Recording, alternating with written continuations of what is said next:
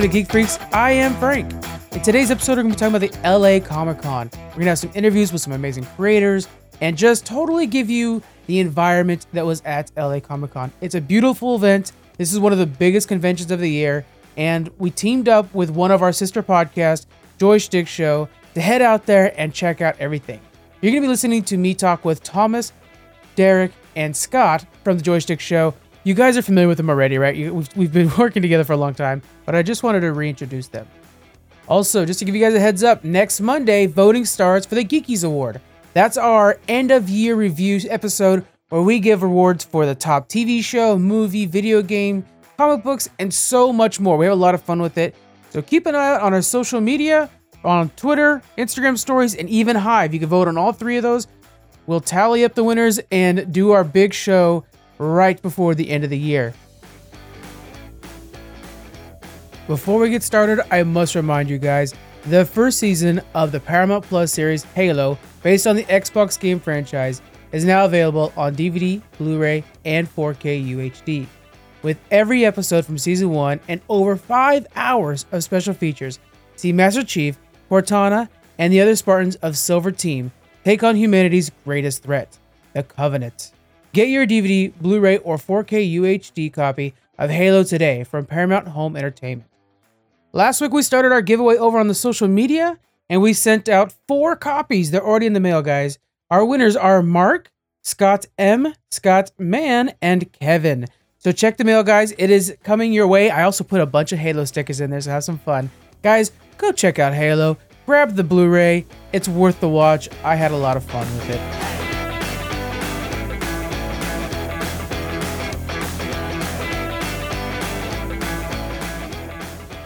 So, Thomas, you were at LA Comic Con. What'd you think of it? Oh my God. It was an incredible weekend, man. From just getting in there and getting the passes, it was really easy. It was super smooth. Uh, the expo was massive. They had an anime section, a video game section, a streaming section, and then you had your, you know, normal vendors from comic books to Funko Pops to art and uh, an awesome main stage and then all these breakout panel rooms. So it was just a really incredible action packed weekend. Uh, was this your first convention or have you been to them in the past? I've been to some in the past, but only as a fan. So coming in and trying to get you know uh, some panels recorded and talking to people for the podcast it was a whole different experience yeah. but just so much fun it was just it was incredible do you think that improved your experience or made it harder probably both Yeah, yeah, you know, it's just different, right? Like it was as a fan, you really just kind of soak it in and you know, you get to do a little bit more shopping, I would say. But uh I was just more interested in the details of the panels yeah. and you know, the people who were talking about whatever the various topics were. And then also, you know, just man, just some of the exclusive things, it, it just resonates a little bit deeper because you know you get to share it with so many more people out there. Yeah. LA Comic Con, it's one of the big ones. You know, I mean, this is this is the show. Of course, people bring their best A game with cosplay. What was some of your favorite cosplay? Oh my gosh, man! There was just it was the gamut. There was anime from My Hero Academia and Bleach and Naruto, and then there was you know all the DC characters you could ever dream of. Incredible Batman. There was like a Robert Pattinson Batman. I guess we can call him Pattinson. that was like so spot on. Uh, tons of Wednesdays this year let's see, um, man, really good Superman, really good Red Hoods. Just DC brought it. And then I was lucky enough to catch the Marvel meetup. And geez, like there was some Nightcrawlers in there, Doctor Strange's galore from, you know, Supreme Doctor Strange to Zombie Doctor Strange. It was like the full multiverse. They were so good. wow. All multiverse. And like, you know, the Spider Man pointing meme where everybody's pointing at each other? There was like 20 of them doing it. It was like I was blowing my mind. I felt like I was in the multiverse. It was crazy. Yeah. Did you feel oh, underdressed or did you feel like what what would you have gone as if you were a cosplayer? Oh my gosh. I mean, since I have the metal hand, I thought about it. I'm like, next year I'm going as like the reverse side Bucky. Oh yeah, okay. So I'm gonna do the right side metal arm. That's what's going down next oh, year. Nice. Or cable. Ooh, that'd be a good one too. Or like yeah. Oh, cable. Yeah. Oh man. Yeah. Oh man, there's some options. Yeah. There. Damn. there is some options. Nice. 3D um, printer. We got to get one. Uh, yeah. Oh, I've got one. Oh, I got I've got Oh, access word? to that one. Okay, we're gonna work on it, guys. We're gonna work on this. Thomas is gonna look dope. All right, uh, for next LA Comic Con, get ready. Um, all right, yeah, there was so much. I mean, you've shared so many pictures. Of course, you put it on your guys' Twitter account. We put it on ours, and uh, just so amazing. LA Comic Con, they really did it up this year. Let's talk a little bit about some of the creators you got to talk to because we we showed some clips, and uh, it's kind of insane. Yeah, so the first one right off the bat that I was, I mean, I was nervous because I'm a huge fan of his. And, uh, you know, just with the King in Black recently, you know, I was like, shoot, how do I go into this? But lucky and luckily enough, on Friday, the first day of Comic Con, I was able to go in there and talk to Donny Cates. Hey, What's going on, everybody? I'm here with Donny Cates, legendary writer from Marvel. How are you doing, man? How are you enjoying the con so far? it's good. I mean, there's no one here, um, and uh, we're just hanging out, doing this. So so far so good. Absolutely. So you just started writing the Hulk. What's a character that you actually want to write that you haven't been able to? Sure. Oh, um, at Marvel, I mean, I haven't. I've been able to write him. I've, I've not got my hands on like the proper Amazing Spider-Man. You know, it's, it's every it's everyone's goal, right? Outside of Marvel, though, I mean, not to be a hack, but like everyone's right about the Batman. I mean, it's, it's Batman, dude. I mean, you gotta write Batman. Yeah. I mean, And anybody who, who could do it, I think you would be able to. I think so, right? Thank you. I appreciate that. I, I have a I have like a five year plan in my head um, that I've, I've I've toyed with. And if I don't do it, I'm just gonna steal my own ideas and do an image and make all the money. I guess, yeah. So look out for uh, Batman uh, uh, knockoff for me pretty soon. Right on. Yeah. Yeah. Thanks, Donny. You got it, man. Thank you. when I heard that you were talking to Donny Cates, when I saw the clip, I, I honestly was full on jealous because he's my favorite writer. He's so awesome. He does Thor right now, and he's killing it with Thor. Mhm. Um, God, Yeah, in the Incredible Hulk, he's doing a new uh, Hulk series as well. Squeaks is that oh, looks- eating that up. exactly. Yeah, the animation on it looks incredible. So, yeah, that was just a really fun one and he was super cool. Uh, you know, you think these guys, I mean, at least for me, are like on these huge ped- pedestals because we just admire their work, but he was super cool and down to earth. And yeah, highly recommend everybody go meet Donny Cates whenever he's at a con. was, he, was he just at a booth, or or did you have to catch him on a run? No, luckily they had an artist alley towards the back corner, the back left hand corner in the main room. And uh, you know, day one, he even says it. He's like, not a lot of people here right now. And uh, I didn't know what I was gonna get into, but I figured, hey, you know, I'll walk around and kind of get the lay of the land. And he was in an artist alley. It was Donny Cates. There was an artist, Joshua Cassara, and another artist, Ariel Diaz, that I got to talk to. But they've all worked on major Marvel titles and some DC titles as well. So super super cool Wow. I yeah. I love that first day of conventions. It's like a little bit more like behind the scenes almost because people can stop and talk for a while, and you get um you get a little behind the behind the scenes access. absolutely What were some of the other creators you talked to? as i was going around and looking at the different booths and seeing you know all the different merchandise you could buy which i had to remind myself christmas is coming up because i would have emptied my bank account on half the things i saw in there For but sure. I right. So I ended up running into an awesome movie reviewer. I mean, this guy is massive, and I'm sure a lot of the people that listen to our podcast know him. But a guy named Straw Hat Goofy. What up, everybody? It's Thomas with the Joystick Show. We are with the man. Straw Hat Goofy is in the house. What's up, y'all? How's Comic Con treating you? It's been good so far. It's Yeah? only day one, and day one's always slower, but you know, tomorrow's gonna be pretty crazy, and I'm ready for it. Oh my god! I already bought a bunch of stuff. I know, I know right? already bought a bunch of stuff. Already spending too much money. Yeah. Well, Yeah, right on, man. Right here. There you go. There you go. Well, hey, man, great seeing you. Follow this guy. I'm sure you already are. Thank you. But uh, he's the realest dude. So, yeah. Thank you, man. Thanks. All right. Seriously, you guys take care. Can you tell him, hey, check out the Joystick Show and the Geek Freak Yo, podcast? check out the, the Joystick Show and the Geek Freak podcast. It's amazing. It's dope. Seriously, this guy's. I've been talking to this guy for like a whole five minutes. He's amazing. I want to hear more of this right now. So you guys got to do it every single day. Appreciate you. He was so cool in real life. He's just as cool as you imagine him being on his TikToks. And uh, we got to just rap out for a little bit, just really have a one on one conversation. Uh, I kind of went up to him and said, Hey, I've been a fan of yours for a long time. And, uh, you know, I followed you on TikTok when you had, I think it was 10,000 followers. Oh, now wow. he's got over 3 million, you know, and he's got over 350 million likes on his videos.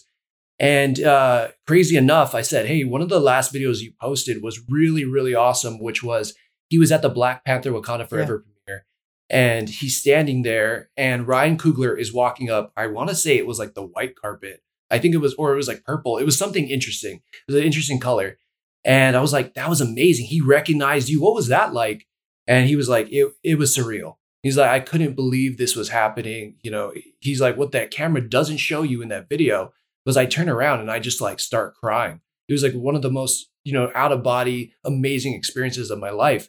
And I was like, dude, that's insane. You know, he's like, I went up and I hugged my dad and he just told me, you know, what an experience. I was like, what does your dad think about you doing this? And now this is your job. You get to talk to this level of creators, you know, directors, actors, be at movie premieres. And uh, he was just like, man, my dad is like, oh, we're really doing this now, huh? This is what life's like. And I was like, man, that is that has to be so crazy. So yeah, just an awesome guy. And he gave us a shout out, uh, you know, both to the Joystick Show and the Geek Freaks Podcast Network. And uh, yeah, it's another guy I hope we can uh, reconnect with in the future. So one of those guys you might not know the name, but you definitely recognize the face. He's definitely been across your TikTok. Oh, feed. If you've listened to us, then you're listening to him. That is so dope. So after Straw Hat, Goofy, who else are you talking to? So the next one, and again, this was, you know, just cruising around. Uh, I ended up standing in line for this, what I thought, I, I saw the X Men, the animated series booth, right? And I saw this line, and it was wrapping down the right hand wall, and it was zigzagging past the Ghostbusters car, and, you know, this giant uh, marshmallow man from Ghostbusters. And, you know, I thought it was a line to talk to them. Turns out it was for a Funko Pop from Naruto. and so, you know, I, I waited probably in half an hour. Right. And uh, right before. you were waiting in line with for that Funko Pop Yeah, but I got unknowingly. to, yeah, totally. But I got the to toy talk to- game over there is unreal. Like people. Oh my gosh. And they had specifically for those exclusive- Yeah, they had exclusive Funko Pops for for this event, and that one was for a Naruto Funko Pop and a Riddler one. And as cool as that would have been to get that, uh, I still would have waited in that line to talk to the next people that I got to talk to, which was Larry Houston, who is now going to be the showrunner and executive producer for X Men: The Animated Series '97. And also Eric Lewald and Julia Lewald, who were producers and writers on the first season of the X Men animated series back in the 90s. So just really, really incredible. Larry, how are you doing? Yeah, I'm doing very good, sir. right on. It is. I am ecstatic that you're coming back to do X Men '97. Um, it's just amazing. That was the comic, I, the comic cartoon that got me into comic books. How do you feel about coming back to X Men '97? I feel very good about it. It's, you know, we left we we left the show on a cliffhanger, a, a nice a nice one. You know, Xavier goes off with his girlfriend, and Right. Magneto comes into the group. Definitely. And so, like the next the next iteration of the show, mm-hmm. they're gonna pick up where we left off, and you know, we could only do stories up to the point of 1997. Right. So from from 1997 till today, Right. there's a whole boatload of stories that they can play with. There definitely are. what they're gonna do. Absolutely. Oh, yeah. were, were you surprised about getting the call to come back and do it? Yes, very much surprised because usually when people uh, do a revival of a show, Right. they never call back to the original people who do it. They just get all brand new people. So Exactly. you know, when they called me, they called the Lewalds. Yeah. Yeah, absolutely. I just talked to them. They're amazing. Yes. So much personal stories there. Definitely. Yeah. Did you get the call from Kevin Feige? I got the call from um, not Kevin Feige, but someone close to him. All right. Yes. Right on. Well, again, so excited. This this comic, this cartoon changed my life, put me on the path of month. So thank you guys so much. Can't wait to see what you guys do do with it in X Men '97. Very much. Thank you, man. I always have to thank the fans because even though you didn't know it, there was never a guaranteed of a season two. Right. So I have to thank you guys because the fans are, are what gave us a season two because nobody believed in the show but Right. the fans. Absolutely. And that's how that's how everything started. Absolutely. Well, thank you for that. Appreciate it. Yeah. That's awesome. Uh, Yeah. Uh, really cool part. Like, uh, you know, while I was waiting there and I talked to Eric and Julia, they were telling me some of the things that inspired the first season. They were telling me one of the episodes in season one, they had just had a son. And because of their son's birth, it influenced the episode. And, you know, we'll find the clip of it somewhere. But they were able to write the episode where Storm takes in this kid based on their child just being born and that their kids' lives influenced, you know, a lot of that episodes in that series. And they were just really just so down to earth and so thankful because they were like, we never knew if season two was ever going to come. We were like, we weren't promised a season two. We were like flying by the seat of our pants, hoping that season one was going to be a hit so that we would go on to make this show. And, you know, it turns out to be what it is. But yeah, you know, just just as a little tidbit, Eric Lewald has, you know, like 500 different projects credited to credited to his name. He's got Emmys. Uh, you know, he's been a producer, a showrunner on multiple different series. I mean, I'm trying to think of some of the massive ones, but any 90s cartoon you can think of, like he had a little bit of a part in it. So freaking cool. So just an amazing. we got so yeah, and 90s cartoons were the best. We got so freaking lucky. Like For I, sure. I feel bad for these nerds these days. They're like, "Oh, Bluey, yeah, you don't know nothing until you see Batman the animated series and it makes you cry." Yeah. yeah, we had it good. We did. We truly With did. X Men '97 coming out, I got an idea. What if we review that Storms adopts a kid episode right beforehand? It's kind of like a hype episode, getting ready for for X Men '97. I think that's a good way to kind of get hyped up on that, and then Nice. we'll talk to the creators again. That'd be cool. Absolutely. yep. Yeah, Larry Houston. Uh, sorry, last little tidbit. He, I asked him h- how he found out about getting called back, and he said, you know, I asked him, "Hey, did Kevin Feige call you?" Yeah. And you could probably see it on the clip also, but he was saying, you know, not Kevin Feige, but someone very close to Kevin Feige was the one that called me and asked me to come back to do the show. Hulk. I was like, this, Walt Disney. yeah, oh my gosh. Well, it's just Very Yeah. Feige. frozen heads on the phone with Brother. them. Guess what, Yeah. boss? yeah, exactly. man. like Futurama taking yeah. oh man. But- Oh god, get the call from Kevin Feige or even his his assistant, I'd be very happy with that. If you Oh, guys yeah, need a yeah. podcast, let me know, Marvel. We're on board. Um, that is so dope. yeah, for sure. Uh, okay, and uh, any other creators you want to head uh, talk about before we get into Sandlot? Yeah, yeah. Um, last creator of the Night on Friday was this guy Keithan Jones. He created his own comic book uh, company that he started making. I mean, he said the idea was in his head at 14, and now he's a lot older, uh, not too much older. Uh, but he said he was in his 40s, and uh, he created this comic book called The Power Knights. The story sounds incredible. The art on it is so good looking. Um, yeah, just an awesome content creator. And I'm a little biased, but he's a San Diego guy. So definitely check out his stuff. Uh, but yeah, his network is called KID. I think he says the kid in us never dies. I think is what it stands for. But yeah, so Keithan Jones and the Power Knights definitely would check that one out. Wow. Nice. Yeah, this art is sick. I'm looking at it right now. Mhm. Really nice. Do you find yourself reading Check indie comics very much? Any of you guys? You know, a lot more now. Mhm. Now that I've kind of been tipped on to like what some what a comic book really is to read like nowadays. There was a huge gap of time I wasn't reading comic books and now that I am back into it so heavily, I find myself if the art animation's good or if I know what the story's going to be, oh, I'm there. Like I'm I'm happily will buy an indie comic book to like dive into it and after this weekend, there's a lot more indie comic books I'm going to be buying and reading. Uh, No, I I think uh, the only like quote unquote indie comic books I read was like Image when Image wasn't as popular as like Yeah. it was like kind of in the shadow of DC and Marvel, and then when um DC and Marvel did that like um amalgam comic series run, that was something that was super interesting. I guess it's not very uh indie, but it was adjacent. I mean, I, I want. I still want a Dark Claw tattoo. That, that was so Yeah, dope. duh. Oh, Doctor. Strange trade all day. Let's go. yeah. Oh. Uh, Yeah, I think indie comics is definitely something I want to start getting back into. I was like reading a bit of like um that Berserk when Mhm. it came out and stuff like that. But um yeah, I kind of fell off a bit too. Um but hearing all that, I want especially this guy, um Keithan Jones, like this art looks really good and I'm definitely one that art is like the first thing that draws me in. Um so this art looks really cool. I think I'm to check it out. Yeah.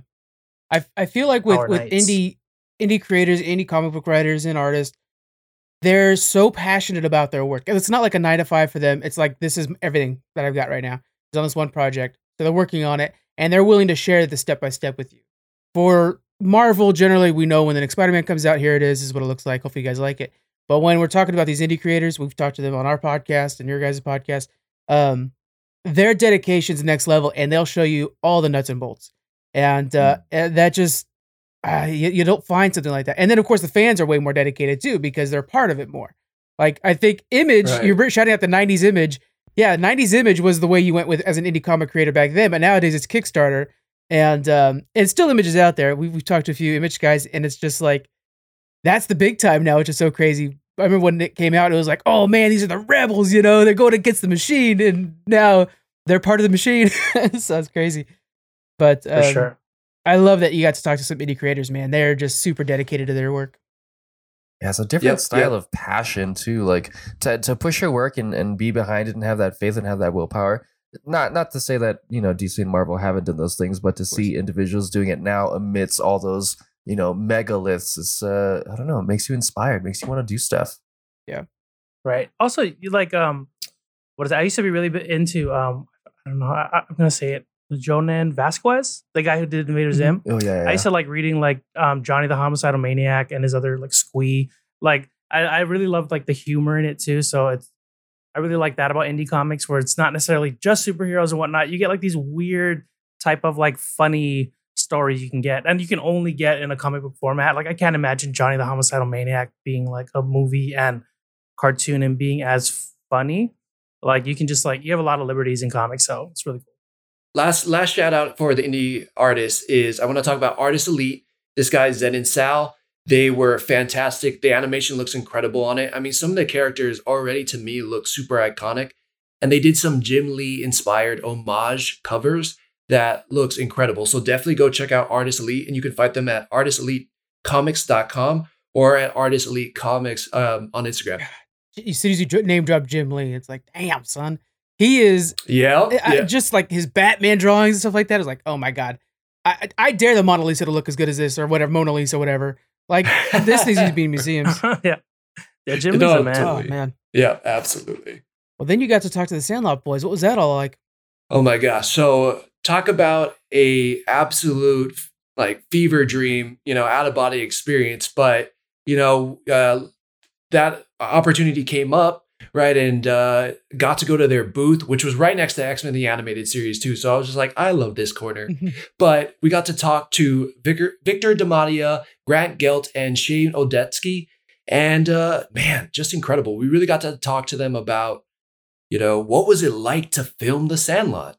You know, was were you on a set or were you on location? They got to answer that question. We got to rap out about the carnival scene with the big chief. And what was That's it like? awesome.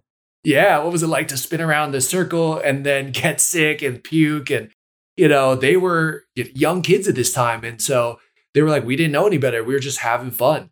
And, uh, you know, the last thing was, hey, did you guys imagine it was going to be this big some 30 years later? And of course, they were like, we had no idea. You know, we were just kids having fun.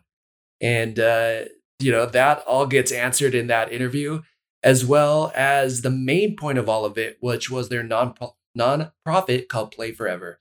Oh. And Play Forever is just an incredible organization that they felt inspired to talk about and start because of their experience through the Sandlot.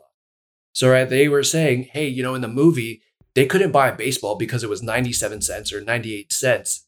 And they still see it with kids these days. They can't afford to buy equipment.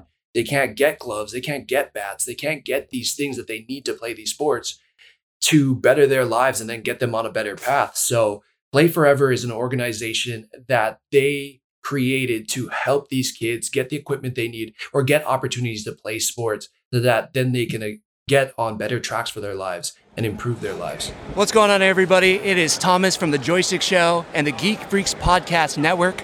I am so lucky to be here in the presence of Shane Odetsky. Did I say it right? Close, very close. Oh, we even practiced and everything. I'm so sorry. Who played Tommy Timmons? We got Victor uh, DiMattia. That was that was perfect. Yeah. That was perfect. All right. Nice. Okay. First try. We played Timmy Timmons, Uh-huh. and we are also here with Grant Gelt, who played Bertram Grover Weeks. Day two of Comic Con. How are you guys doing? Oh, dude, uh, it's been a blast. We've been here. Uh, we were here yesterday all day.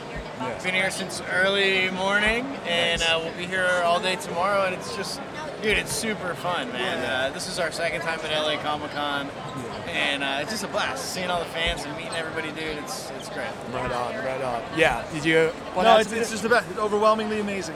Right on. It's awesome. Absolutely. So I want to get into a fun question right off the bat. Um, so one thing that's always kind of pondered uh, for me in watching The Sandlot, which is such a classic and iconic movie, was where was The Sandlot actually located? Was it on a set or was it on location? It was uh, in Salt Lake City, Utah. It was actually just outside of Salt Lake. It's a, a town called Glendale, Glendale. Okay. Utah, and uh, that's where the Sandlot itself is. But everything else was kind of around there. The Vincent Drug Store, uh, the pool was in Ogden, uh, so they're all kind of around there. Um, we filmed a couple things on a soundstage, uh, like the the camp out scene in the treehouse was on a Oh, yeah. Soundstage, but that was also in, in Utah. Uh, and then the interiors of the houses, like Small's house and, and Benny's bedroom, uh, were on soundstage, but that was all in Utah. I think the only thing that wasn't in Utah was the Dodger Stadium at Right. the beginning and the end.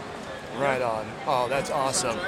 Definitely. Yeah. So, did you guys actually like play for fun after you shot your scenes, or like how did you fill your time while you were actually there between filming? Yeah, we, we, we were we were kids. We were we were known for uh, hiding and playing in the treehouse whenever we weren't filming. So Yeah. when the cameras were off and we weren't needed for a scene, we were we were being kids, man. We were having fun. It was the best summer ever. That's awesome. That's so great. Uh, I got to talk about it because it's one of my favorite scenes in the whole movie, the carnival scene. How long did that scene actually take? How long were you on the ride? And did you actually get sick? Big cheese, you take that one. Yeah, because this was your scene. That was that was a long night. Uh, my voice sounds a lot like it did then because I had to yell "chaw" like 50 times. David kept saying, "Bigger, louder, do it." And then by the time we got the take, I had like no voice left. So that was rough. Um, that was a fun scene to do. It was one of the only two night shoots uh, that we had. So being a kid, like staying up late, pretty cool. Um, the ride was a lot of fun. We all sat in the same seat. So they put the camera, mounted it on the front, and then they swapped us out and they swapped the background actors out. And just ripped on that ride all night. I think the worst part about it was getting out of the clothes that were covered in the fake puke though. Right. Because it was really, it was soupy. Uh, so that was, Yeah. and they saved that part until the end. So like after a long night of filming, they were like, "Cool, now we're gonna cover you guys in this stuff and send you home." Right on. Do you remember wh- actually what that stuff was? Uh, was it actual soup? It was pea soup and oatmeal, Oh. and maybe a third thing. I feel like there was a third thing, but I I can think it never was chopped up remember. apples. Yeah, that's what it was. Yeah. Oh my gosh, Yeah, disgusting. They were really mean to us that Yeah. night because the, the tobacco, what, what they told me it was beef jerky, which I love. So I took this huge handful of it, sh- shoved it in my mouth. They didn't tell us it was mixed in with a bunch of black licorice because they wanted that immediate reaction of us going like, "Yeah, oh, this is terrible." Um, so between that and the vomit, one night. Yeah, yeah, one definitely. night. Yeah. Well, it sounds Everybody actually sickening. Got their revenge on us. Well, right on. Well, uh, last question before we shift gears. Um, did you guys ever think that this movie would be this iconic some 30 years later? Not a chance. We, we knew we made something good and fun and, and for everyone, but uh, it having the lasting power it has is, a, is it's a, it's very much a gift. It's amazing. We're very lucky to be a part of that. It's it's a gift that keeps on giving. You know, it's awesome. Yeah, absolutely. Right on. Well, let's get to the important stuff. Let's talk about Play Forever. Okay, super cool, awesome organization that you guys are creating. It looks incredible. Um, why did you guys start this nonprofit? Uh, who. You know, uh, this is something. Play Forever is something that we've been talking about for a minute. Um, Victor and I started talking about how we can start to use this opportunity that we have, the love that people have for the film, the fact that people still want to come out and meet us and talk to us. How we can start to shift the narrative and identify with this film differently as adults. Right? So we spent the last 30 years talking about the movie. We love talking about the movie. We'll talk about that movie all day long. but we're adults now, and the film has impact. So how do we use that impact in whatever way that we can to make an impact with the current generation and put systems in place that the film will continue to live on by the impact that it has by helping future generations throughout sports. Excuse me. No problem. So the data really shows that youth who are involved in sports, in team play, have a better chance of success in life. And it's largely through the lessons that they learn. Um, it was a different time back then in the 60s. Then 90 cents made a difference. Today, a basketball, a baseball, a football makes a difference still. So there's so much work that needs to be done across the spectrum of sports, whether it's uh, lack of equipment, lack of safe places to play, food insecurity, scholarship inequity. There's just so much. So why not use the opportunity that we have while we have it to start to give back? That's incredible. Yeah, such an awesome answer. And uh, yeah, in a way, you kind of answered some of my next question, which was so tell me about some of the benefits that you've seen in some of these kids' lives. Yeah. Oh man, I Yeah. mean, you know, we're still really early on in the process. So, Yeah. and and we sat and talked to all the kids uh, for a long time, and, and took their questions and stuff, and and just kind of talked about you know opportunities in life, and and whether it's in the entertainment industry or in sports or whatever, and that you know there's the, there's the the you know the starting athletes there's the there's the the pros Yeah. there's you know in movies there's the marvel superhero there's the leading you know Right. ma- man the leading lady but uh, behind that is hundreds or thousands of people to, that make all that work you know Totally. so in sports you got the front office and you got you know media and you got photographers and groundskeepers and just everything that goes into that. Whole That like, if you if you love something, that there's a place for you there. You know, if, whether it's in entertainment or sports or anywhere, that there's a place for you. Yeah. And um, you know, it, just seeing how receptive those kids were. eh, Actually, as we were leaving, uh, one of the adults that, that worked there at the Boys and Girls Club came outside to, you know, thank us for coming, and, and she said, "I've never seen the kids that engaged." Um, and you know, I think a big part of that is like because they identify with us from the film, Yeah. they're willing to listen. Absolutely. Uh, which I think for kids, just a willingness to listen is, is a big thing. oh my God. Yeah. Um, so even just something as small as that, like, is, uh, for us to be able to just go out and kind of talk to these kids and tell them, uh, like, you know, there's opportunity there if you want it, right. um, makes a big difference.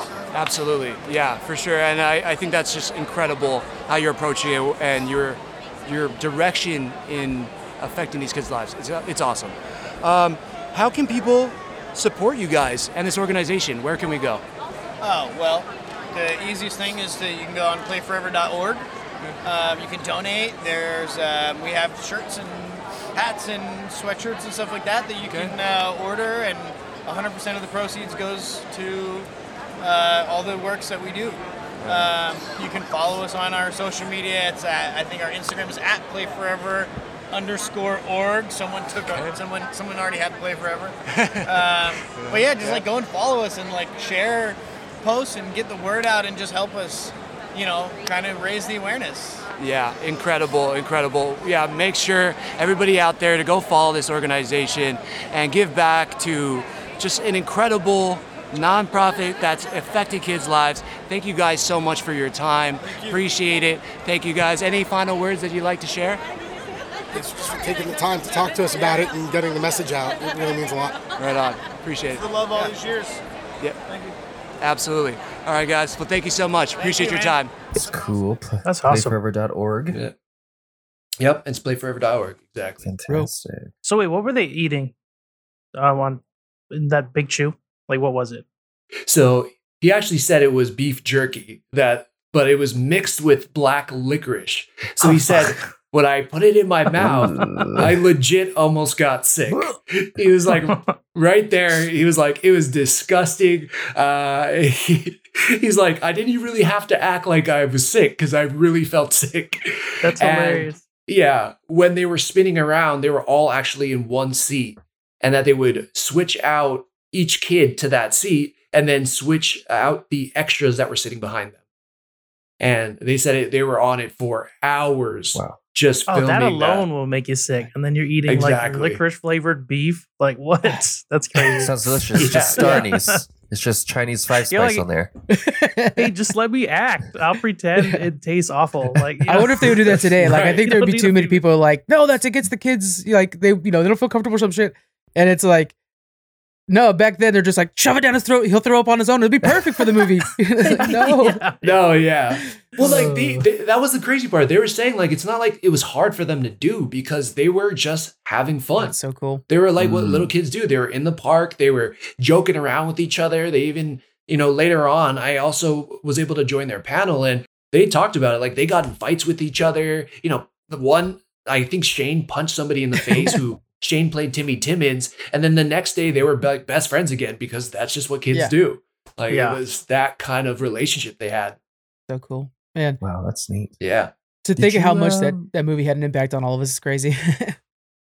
Yeah. I know. Yeah. I mean, like, Definitely. What were we, what were going to say? oh, I was just thinking about the quintessential like hangout outside. That's kind of what we did throughout like middle and like early high school, even late high school, I would say. But um, uh, some of the some of the thoughts I was having, especially because of Sandlot being like this, uh, almost like a lot of the other movies we've seen, like Little Rascals, right? Like in the in the time of like reboots and things like that, are we gonna see reboots or spin-offs or? And one of my um the thought processes went straight to the dog because the dog was such a huge character as like them overcoming their own fears and then um, kind of helping build ah, a little bit more of their togetherness within the film in itself. But like, I imagine if that dog was different, it would have changed the dynamic of the the movie in itself. But I always think like, oh man, imagine if it was just like a rabid Sharpei that was trying to murder them. So tiny, so fierce. Man, Sandlot was awesome. I'm, The yeah. beast. Yeah. Yeah, yeah. They told a great story about the beast that it was the sweetest, most well trained dog. And the kid who played, shoot, I'm forgetting what the main kid's name is right now. Smalls. Oh. The kid who played Smalls, or the now he's the man. He Oh, said Victor he was not DiMattia? no, No, not Tom, Victor. Tom Guiry. Yeah. Tom Mm. Guiry, yes. So Yeah, sorry, Tom, Tom Guiry Guiry. was saying that he wasn't nervous about the dog at all, except for the final scene where the dog had to come up and lick his face. And he's like, they put baby sauce or like baby applesauce all on my face. And that dog came up to me with its massive head and started licking my cheek. And he was he said that was the only time he got nervous. He- Whoa. he's like, that dog could put its whole my whole head in its mouth. Oh my God. So yeah, he, he said that was a little nerve wracking, which I thought was pretty like a- pretty a funny. dog applesauce facial. Interesting, interesting. yeah. Yep. Yeah, that dog Yeah. looks adorable though, right? When you watch it back now, you're like, that's it's just the camera angles. But when you're a kid, you're like, that dog is like, is that dog even real? It's like a lion. Yeah. Like it's Oh, I so know. massive. when you go to that black and white scene and then they have those two robbers that come in the junkyard and then the dog eats them and drags them away like a horror film yeah Yeah. it scared the crap out of me when i was younger yeah.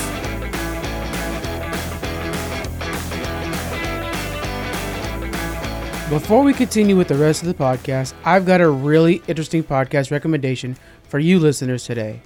Pretty Much Pop is a culture podcast talking about TV, movies, music, games, podcasts, novels, comedy, theater, and exploring why and how we consume these things. How does pop culture even work in a world that is so fragmented and connected? Where's the line between trash and treasure? Pretty Much Pop brings together philosophers, artists, comedians, and other smart folks to attempt and ponder these questions. Most of what people like is pretty weird when you think about it, so thinking about it is what Pretty Much Pop does. Find Pretty Much Pop, a culture podcast, wherever you listen to your favorite podcast, or find it at prettymuchpop.com.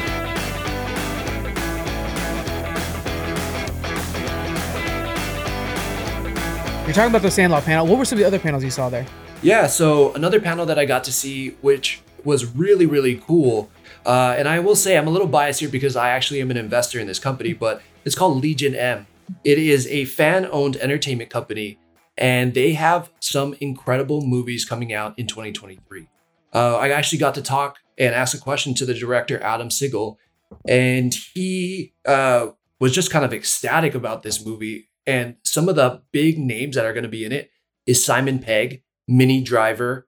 Uh, let's see, what's the other one? Um, Christopher Lloyd and one thing I got to ask him was, I heard there's a rumor that Neil Gaiman is actually the voice of the mongoose in the movie. Is that true?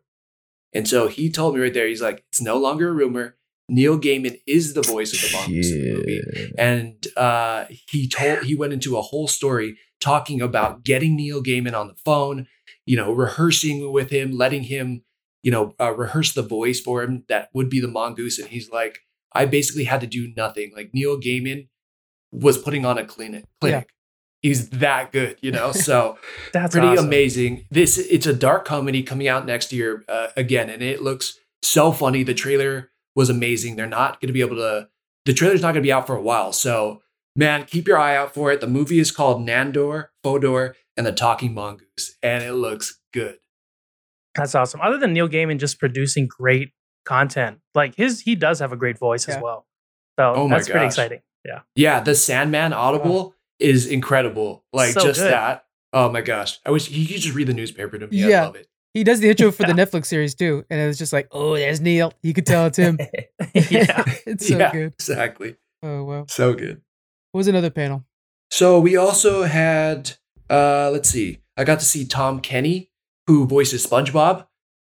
That Nice. guy is every bit as animated as the voice. That's so cool. Like he was bouncing around. He did the SpongeBob voice, of course, and I don't know if he ever answered a question from the audience. Like he took questions, and I don't know if he answered them at all because he was going on these crazy vocal tangents, and he went from like SpongeBob to the announcer, the twenty minutes later. he would do Yeah. that voice into the other like newscaster voice, and he was just bouncing around the stage.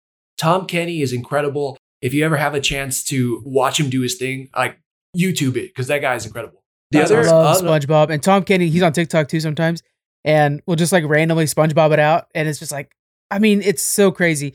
He's very talented. He's also in the show live action too, because there's a special episodes where he play himself like as a pirate or whatever, and you know, like as a fan watching SpongeBob.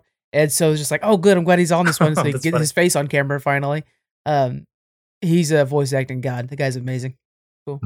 Incredible. Yeah. And the way he can just bounce between all the different voices, I'm like, it's like there's three people living in you. It like doesn't make sense.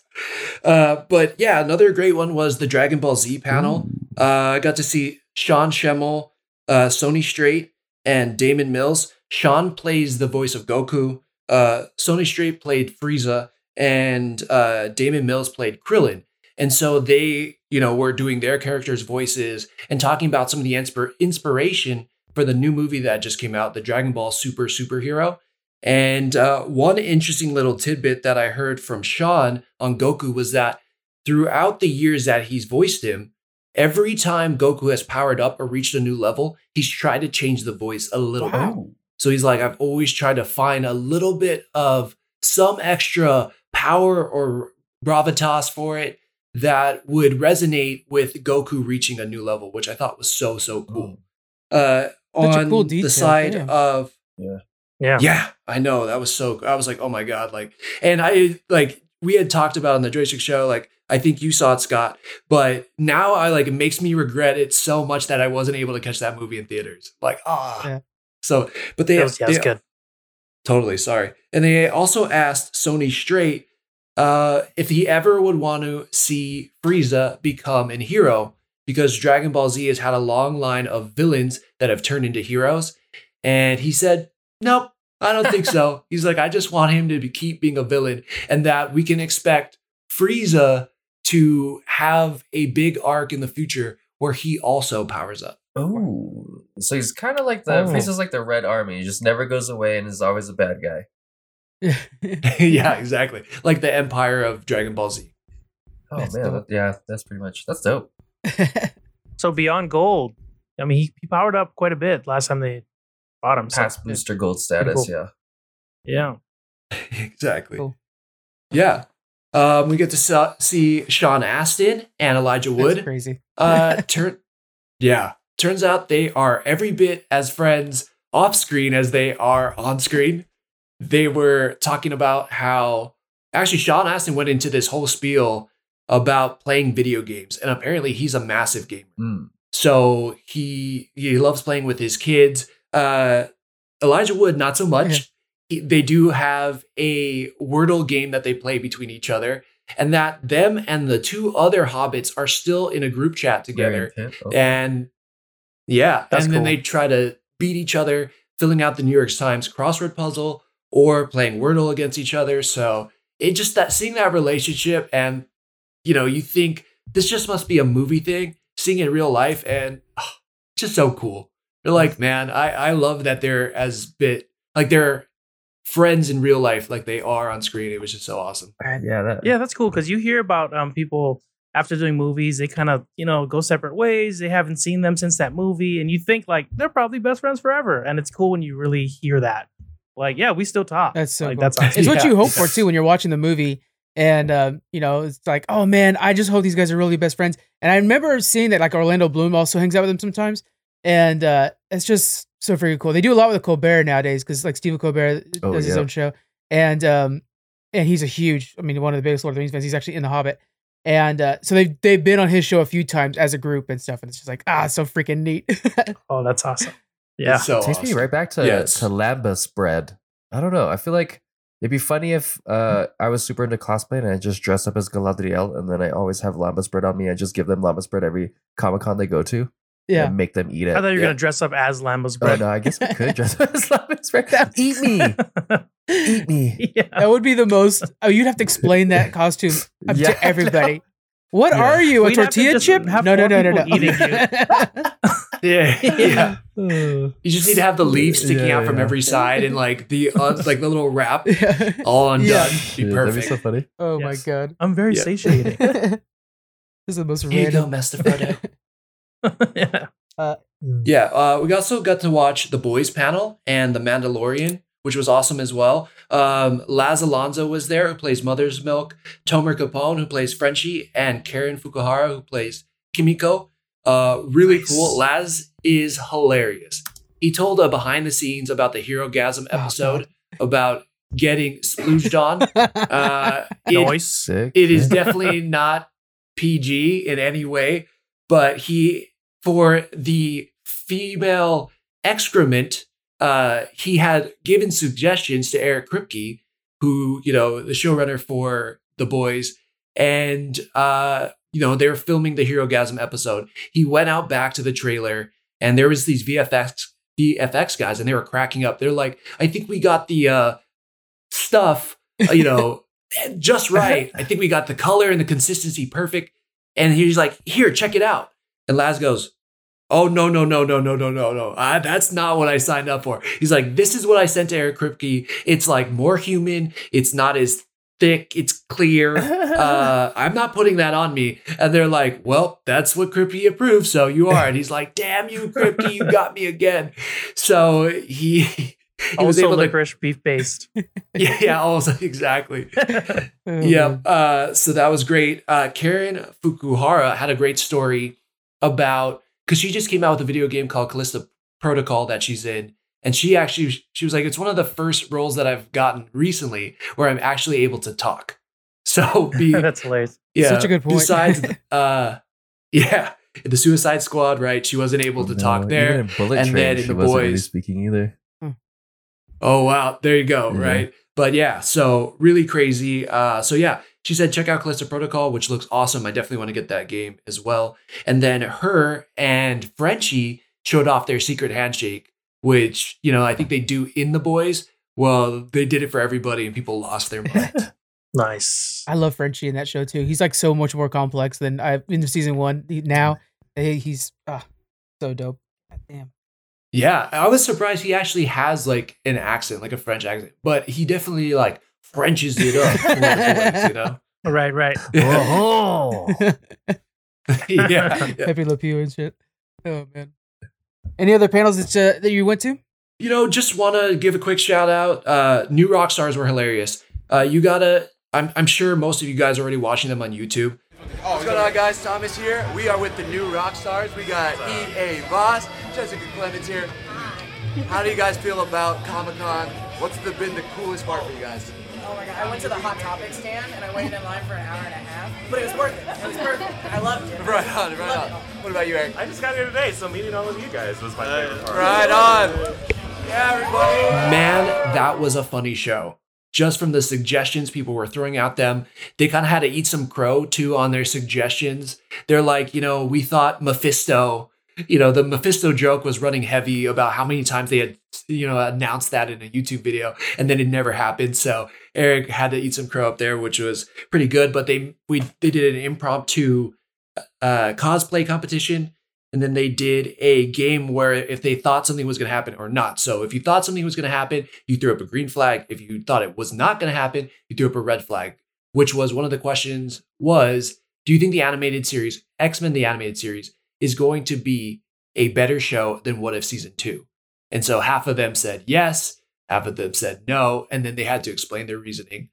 The other thing was yeah, I know it was such a good question. Uh, do you think Scott Lang is going to die in Ant Man and the Wasp: Quantumania? Mm. And uh, majority of them said no. And then the last thing I'm trying to think about here was I'm not really remembering right well, that's now. a good question So- right there. Do you guys let's talk let's do it right here. Do you guys think Scott Lang's gonna die in the next Ant Man? What do you what do you, what do you think? I I have a feeling he could. Yeah. Because we saw in phase four so many mantles were being passed on to so many characters, right? I think it just depends on if Paul Rudd really enjoys being Ant Man. Mm. Because if he is, I mean, there's always a possibility he shows up in Secret Wars. But if you know, if he wants to take a break, you kill him off. You have the Wasp and Stature who can carry on. Right. That's what I'm thinking too. Um, if he dies, it's a pretty big hit, you know, like for the audience. So that could like send like, oh, Kang's not fucking around. Yeah. Like one of your favorites is dead. So yeah, he could. I don't want him Yeah, to. I I like either. him, but he very. I, I think I would go on the end of like maybe he has to sacrifice, but it's like a, a sacrifice that we don't know whether or not he is or isn't. Maybe he stays in the quantum realm for some reason, and then Stature and Wasp kind of get to it. But I think I don't know. I feel like Hank and um, Michelle Pfeiffer's characters. Uh, I mean, they they play a part, but I think if you, we lose them, especially how much they mean to like the character base, that might be just as um, daunting as if we lost uh, Scott Lang and himself. But that's some Mm, nice that's a good point. speculation. I like it. Yeah. Yeah. I hate for us to lose them. And I, if they're gonna do a sacrifice, you know what we haven't gotten that's a real comic book trope is someone losing their powers. And so Ah. maybe we can get that because like last time we think we had that was Spider Man, the old Spider Man. I think three. He started off that way Right. or something like that. But yeah, losing their powers is something that happens in every comic book. Every hero goes through it, especially Thor. Mm. Oh yeah, wait a minute. Thor lost his hammer. Actually, yeah, we so we did have that in the MCU. But uh but yeah. Yeah. that's something that I think would be good. Like maybe he's just a dad now because God, Paul Rudd is just a goofy dad is the best. it's my Yeah, favorite yeah, part I of this know, character. I know. So hopefully we get that. Yeah, it would be a shame to really lose like you know, all these Marvel movies like they have comedy in it. Some land harder, you know, or land better than Yeah. others. Paul Rudd always lands for me because he's just genuinely Yeah. funny. So it would be a shame to lose that. Yeah, yeah, he's fun to have. All right, so the, the panels sound like they're pretty amazing over at LA Comic Con. What was some of your favorite parts? Like again, this is your first real big convention, and it's definitely your first mm. as you know press. So, what was some of your favorite parts of this Comic Con? I think it was just interacting with the different fans and also talking to the different artists about interacting with the fans. You know, because, you know, they make these projects in a bubble, right? They, you know, go on location or go to a set, they film for months, you know, they work on these things, and then they don't know how people are going to receive it till after it's out.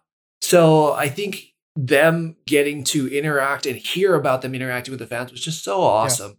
I mean, even from cosplayers or the comic book writers, that perspective too, it's like this is what they do it. It's like obviously it's their job, but I think the thrill of interacting with people who love these things that you made is has to be so exciting.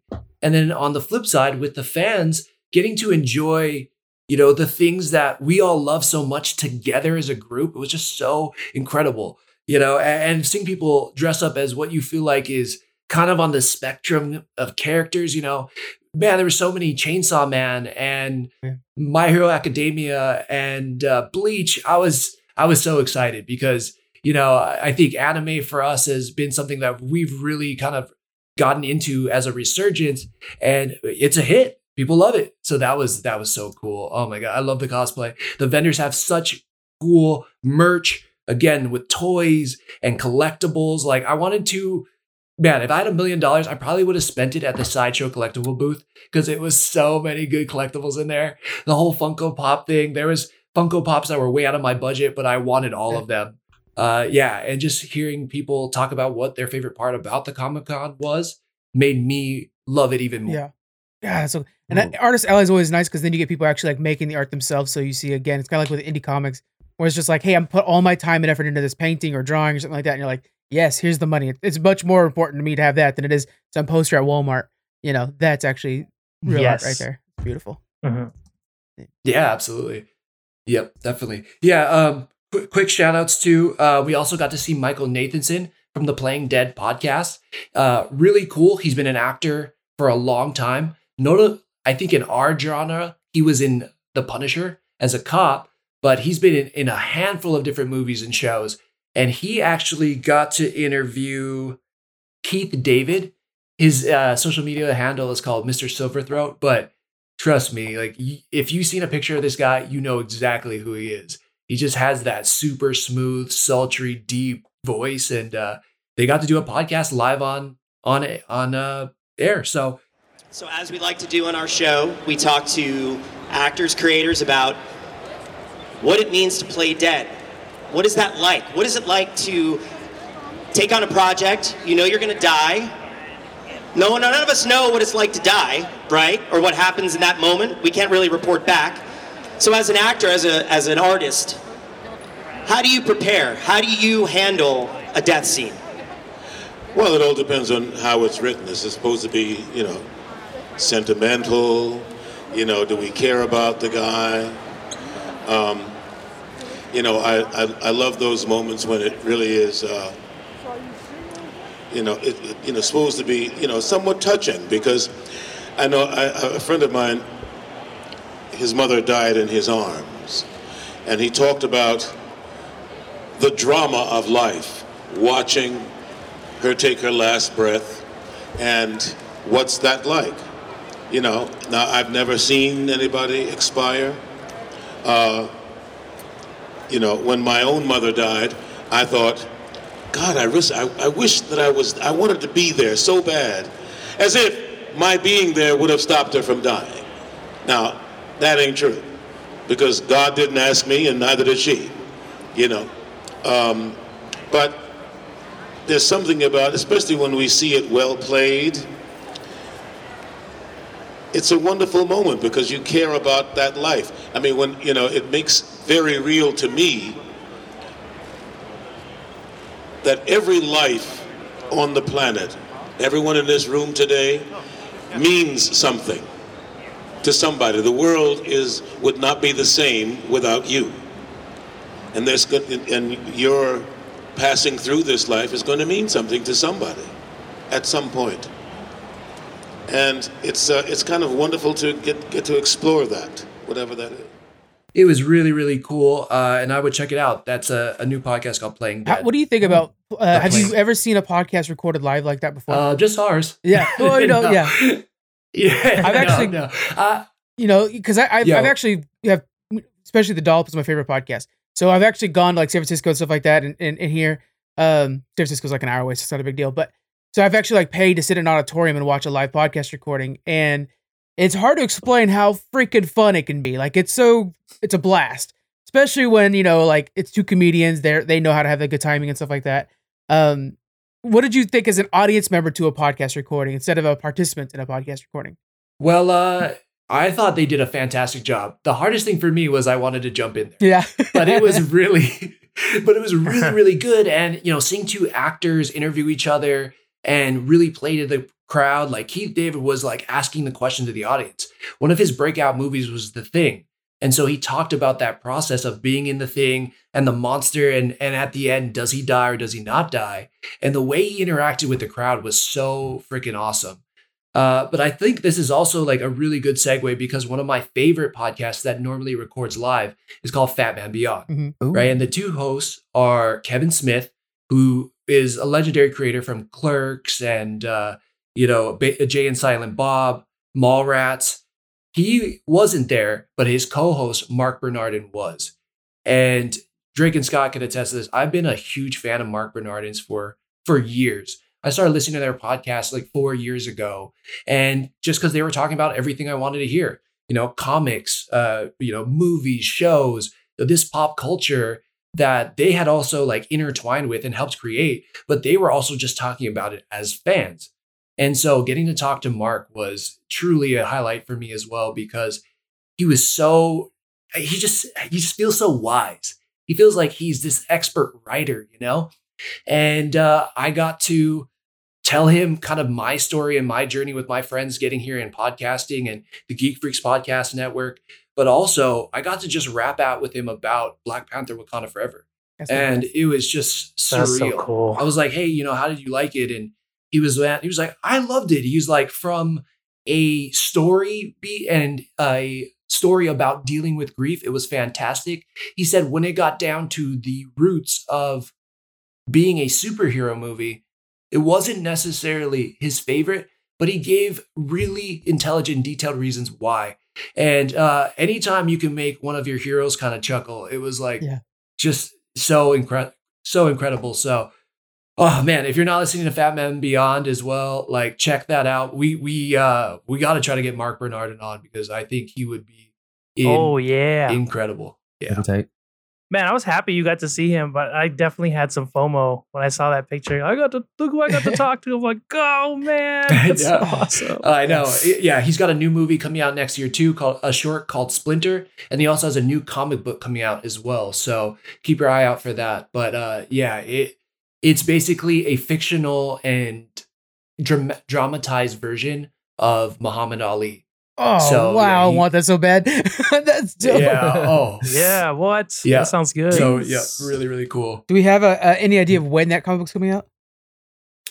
He said it should come out uh, in spring, hopefully, Okay. but he's not sure. Oh, so not he too said there's yeah i asked him i said hey can you what's the next thing you're working on that you can talk about and so that was it the comic book he said he's finalizing things for the movie and then he has some other shows i think for amazon prime or hulu that he's writing right now Uh, okay. so Little and teasers. he'll announce it on yeah he'll announce it on fat man beyond once once he's able to Noise. Mark Marc Bernardin is like our. I, I honestly is all of our goals, right? To be him. So it's so so cool Oh, to yeah. guys chat with him. Like, damn, that's neat. that's so freaking cool. oh my gosh yeah definitely and I'm glad he's cool. Yeah. You know, like I'm glad he's cool in person. Oh yeah. Well, awesome. I you know gave him all these personal stories, and you know I was like, I've been trying to see you for four years, and he was like, he was like, get over here, you know, and so uh, yeah, we got a picture together. Of course, my eyes were closed Nice. in the picture, but I still got it. That's what Photoshop's Still for. You can counts. fix that. Go, go real Asian on the Yeah. picture. Huh? yeah, yeah, You exactly. got those Brock eyes Yeah. from Pokemon.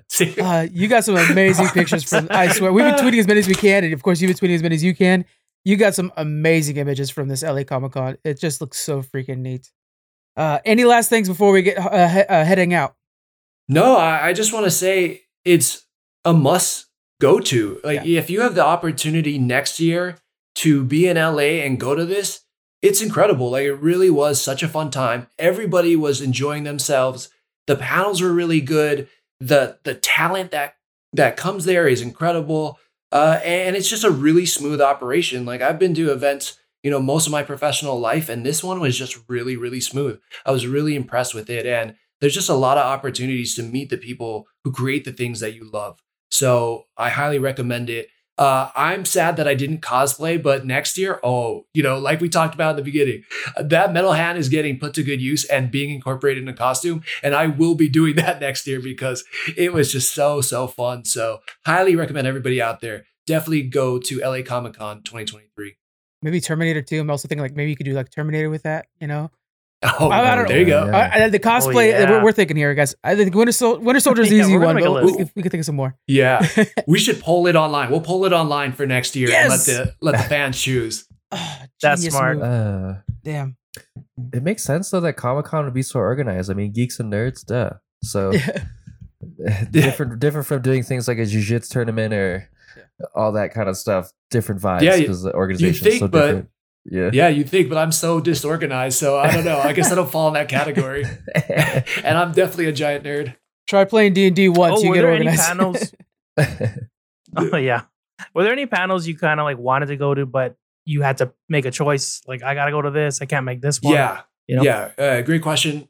obviously I wanted to try to get to Simu Liu.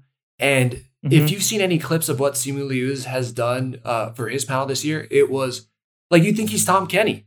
He he does an amazing Smeagol voice. He can do the Emperor from Star Wars, and I'm not like it's not like oh it's Simu doing that voice. It's like it sounds like that voice. Wow. So Simu would have been incredible. Um, shoot, did I talk about Curran Walters? Because that one No. did He didn't. no, okay. So let's No. sorry, because I remember this because we did actually get to talk to him. I was like, oh, he had a booth. Uh he he was doing autograph signings, but I was able to run it into him outside and we got to chat with Curran. He plays Robin, and in the last season of Titans, got to play Red Hood. And we got to chat with Curran Walters as well well. And uh you know, silly enough, the clip will come out and the interview will come out. It was it was a short one with him, but I got to ask him, "Hey, what is it like not to be in season four of Titans?" And I've been watching it up until this last episode, but they're doing it in two parts on HBO Max. And he told me, "Well, who says I'm not in season four? What's up, guys? How you doing? How is Comic Con day two treating? Dude, it's great. It's actually my first day, but um, it's great. It's so cool to see everybody, uh, meeting a lot of cool people, and yeah. Definitely. Yeah. Dude, uh, Titans just started. Yes, sir. How do you feel about not being in the season? Are you a little bummed? Like, You know, I can't say if I am or if I'm not in the season, but you Oh. know, no spoiler. But um, you know, it's cool. Everyone's killing it this season. The cast is amazing. The writers know what they're doing. So yeah, it's awesome. It's amazing. You're Yeah. the best Robin. Thank the you, best bro. Red Hood. Thank you. Love it. Uh, dude, hit this guy. Watch everything he's in. Season He's four, man. Titans on HBO Max now. There you go, yes, baby. Sir, yes, sir. Damn. Yeah, Ooh, so, exclusive. Yeah, shoot, I should have dropped spoiler alert in there, but I was like, oh damn. So we'll see. Curran Walters might pop up, and uh, yeah, by far, really badass portrayal of of Red Hood on the show, and who knows, he might be back for part two of season four. That's so freaking neat. Very nice. That's amazing.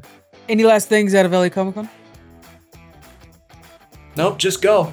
Go have a fun time. If if you're into anime, if you're into Marvel, you're into DC, you're into Lord of the Rings, whatever whatever area of fandom you're into, there is an area for you.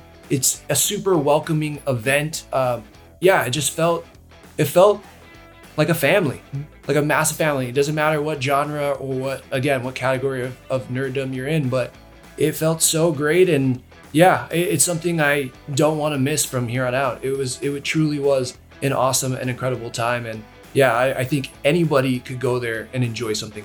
That's it. Steve. All right, guys, you heard it here. Uh, we definitely Nice. are going to go in full force next year. Everybody's on board with that one. We have so many conventions to go to. It's going to be awesome. But LA Comic Con is definitely on the list. Uh, thank you very much for joining us, guys. And we will be talking to you next week. Bye. Thanks for sticking